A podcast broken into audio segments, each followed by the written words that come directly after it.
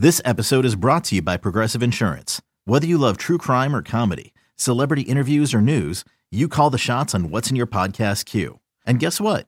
Now you can call them on your auto insurance too with the Name Your Price tool from Progressive. It works just the way it sounds. You tell Progressive how much you want to pay for car insurance, and they'll show you coverage options that fit your budget. Get your quote today at progressive.com to join the over 28 million drivers who trust Progressive. Progressive Casualty Insurance Company and Affiliates. Price and coverage match limited by state law. I'm Alex Rodriguez. And I'm Jason Kelly.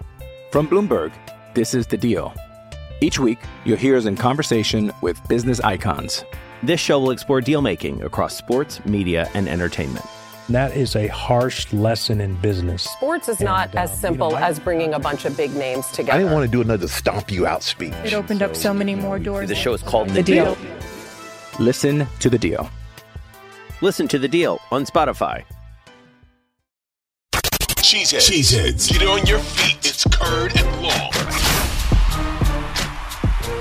He said, guys who are making too many mistakes shouldn't be playing. This is what Rodgers tells McAfee on Tuesday. Guys, got to start. We have to start. I'm sorry. We got to start cutting some reps. Maybe guys who aren't playing, maybe give them a chance. So, pretty much, he says guys are making too many mistakes. Those guys should not be playing. Maybe there's a guy on the sideline that hasn't had a shot yet, and he should be out there. And you know what?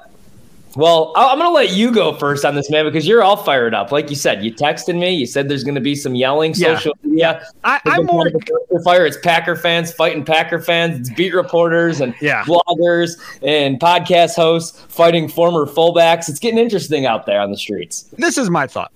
Okay. And I, I tweeted this out initially before I watched the video, and I'm still going to hold true to this. What exactly are the ramifications for when he doesn't do his job correctly? When he doesn't make a throw? Or when he does something wrong? The man's not perfect. Okay. And the Tom Clements thing about, oh, you know, he, you know, he graded out highest as he has all year and so forth. Well, okay.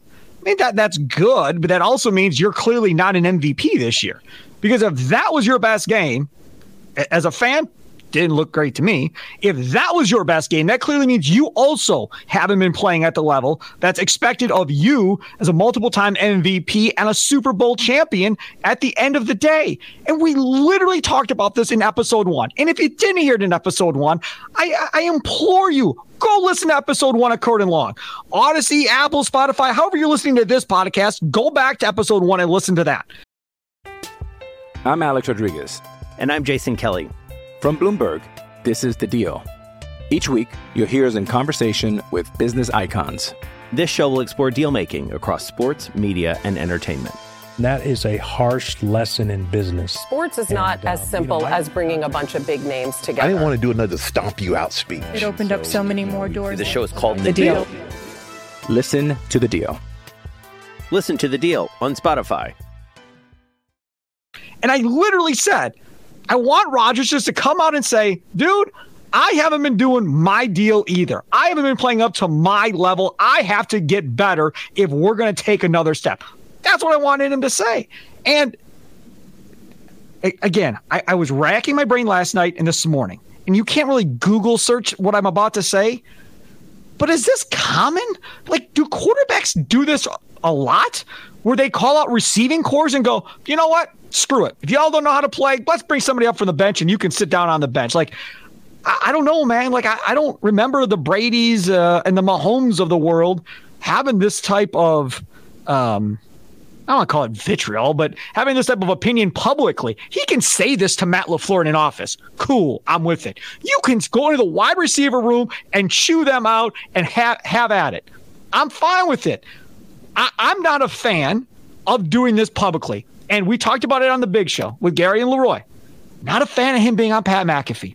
I don't think it really helps the organization much at all. It's very entertaining as a media member. It's very entertaining as a fan because, hey, look, I've learned more about Aaron Rodgers through the Pat McAfee show than I ever knew about Aaron Rodgers previous to the Pat McAfee show. So from that aspect, I think it's great. If I'm Matt LaFleur, if I'm Brian Gutekunst, Mark Murphy, I hate that show. I hate him being on that show because it leads to all this nonsense that comes along with him being on the show. Sometimes it's football related, sometimes it's not football related. But either way, McAfee gets headlines every week and made Pat McAfee a lot of money, uh, and it, it works out.